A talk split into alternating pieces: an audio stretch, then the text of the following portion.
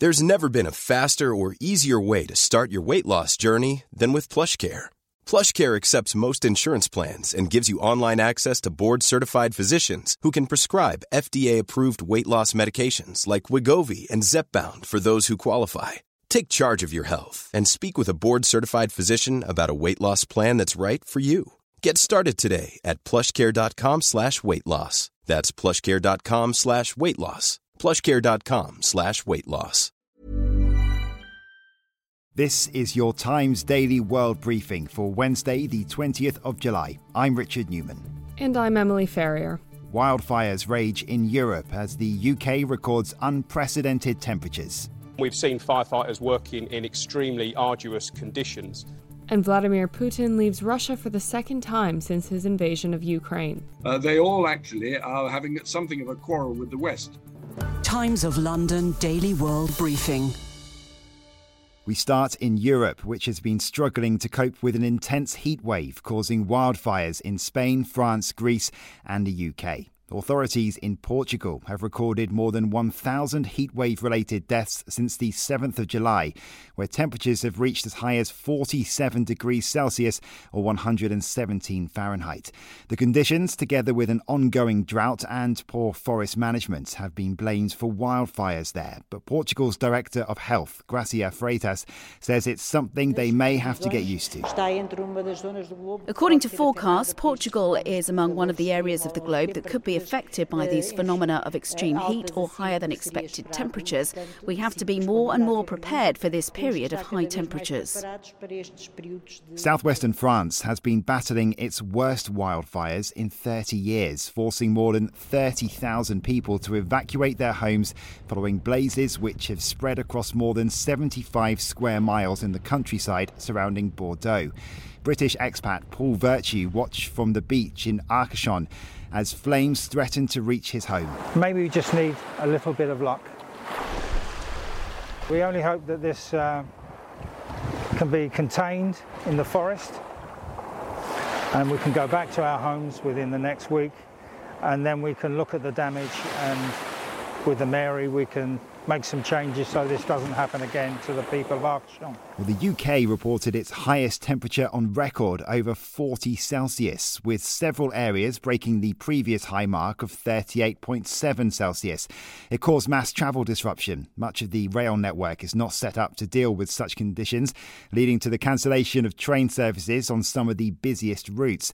But as the day went on, so did reports of grass fires, with London and the counties of Hertfordshire and Leicestershire declaring major incidents. The most devastating was in Wennington in East London, where flames and smoke engulfed the village, spreading to homes. Jonathan Smith is the London Fire Brigade's Assistant Commissioner. We've had a number of significant incidents spread right across the capital, right from major incidents where we've deployed over one hundred firefighters to bring them under control through to much more lower level incidents. So we've seen grassland and woodland fires in particular, and we've seen firefighters working in extremely arduous conditions. In Greece, people were evacuated from their homes on the outskirts of Athens as strong winds fueled a wildfire, while Spain has also continued to battle blazes. There are warnings that incidents like this will become more common unless efforts to tackle climate change are stepped up.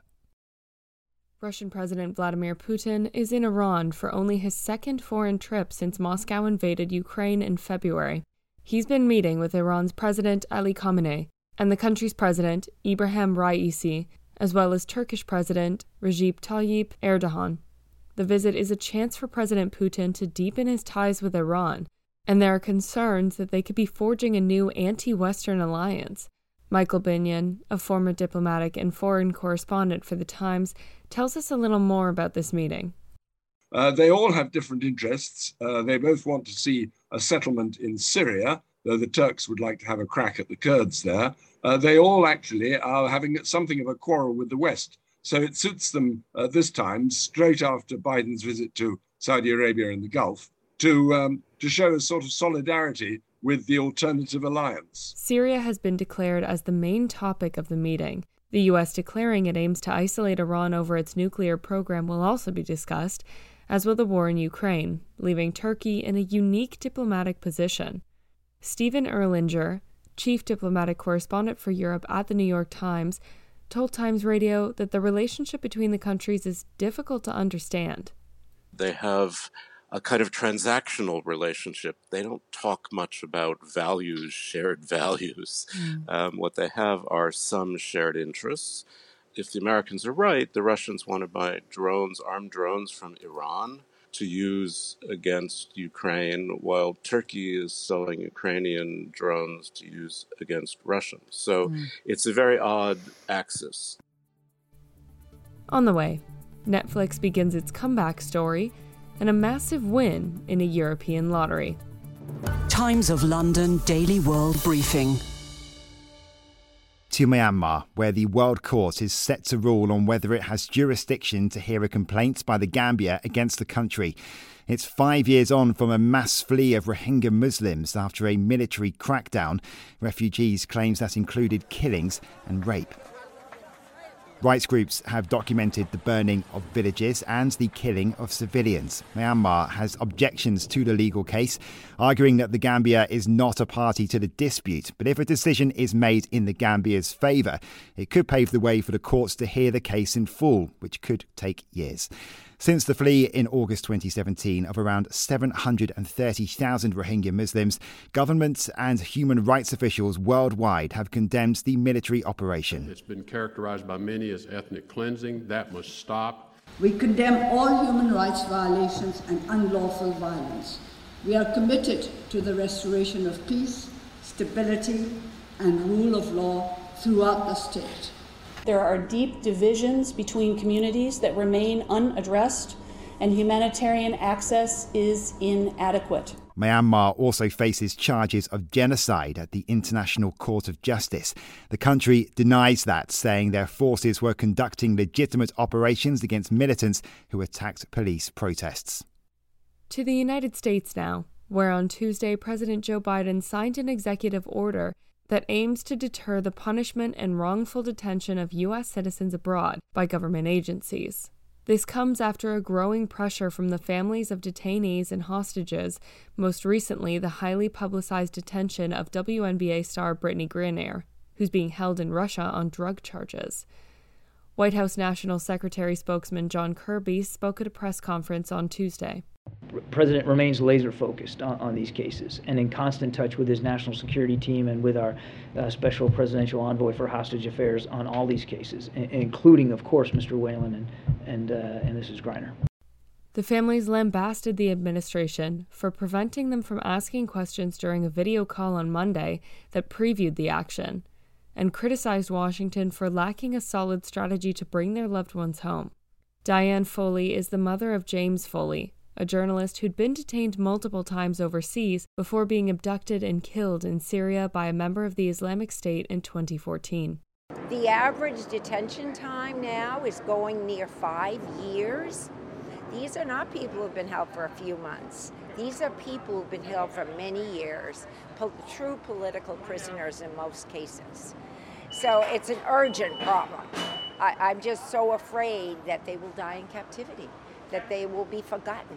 No official figures of U S detainees abroad have been released. However, the foundation named in James Foley's legacy believes that more than sixty citizens are wrongfully imprisoned in around eighteen countries. On Tuesday, the U S State Department added travel advisories, claiming there's an elevated risk of wrongful detention for the countries of Myanmar, China, Iran, North Korea, Russia, and Venezuela. The Times Daily World Briefing. Sport. With Barcelona's capture of Robert Lewandowski, here's Kane Reeves.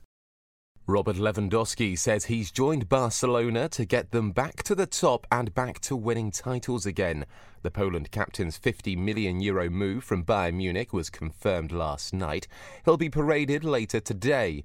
His contract includes a five hundred million euro release clause. He scored fifty goals in forty-six games last season as he helped Bayern win a tenth straight Bundesliga title. The German champions completed the signing of the Netherlands defender Matthijs de Ligt from Juventus. It's on a five-year contract and the deal is worth seventy-seven million euros. The Times Daily World Briefing. Entertainment. nine hundred seventy thousand doesn't seem as large a number when compared to two million. At least that's how Wall Street is looking at the amount of subscribers Netflix lost last quarter. The streaming service announced in April that they expected two million subscribers to go, but it ended up being less than half of that. The news gave Netflix a shares boost during after-hours trading, which have fallen roughly sixty-seven percent due to customer growth concerns. The company had been on a hot streak of growth until streaming services by Disney, Amazon, Warner Brothers Discovery and Apple hit their market hard.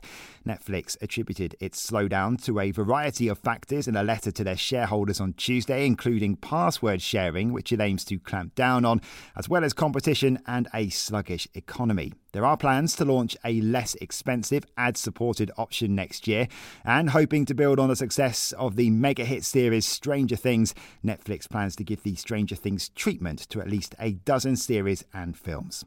And finally, a very lucky person in the U K has become richer than Adele in an instant after winning a record jackpot in a lottery which is played in several European countries, including France and Spain.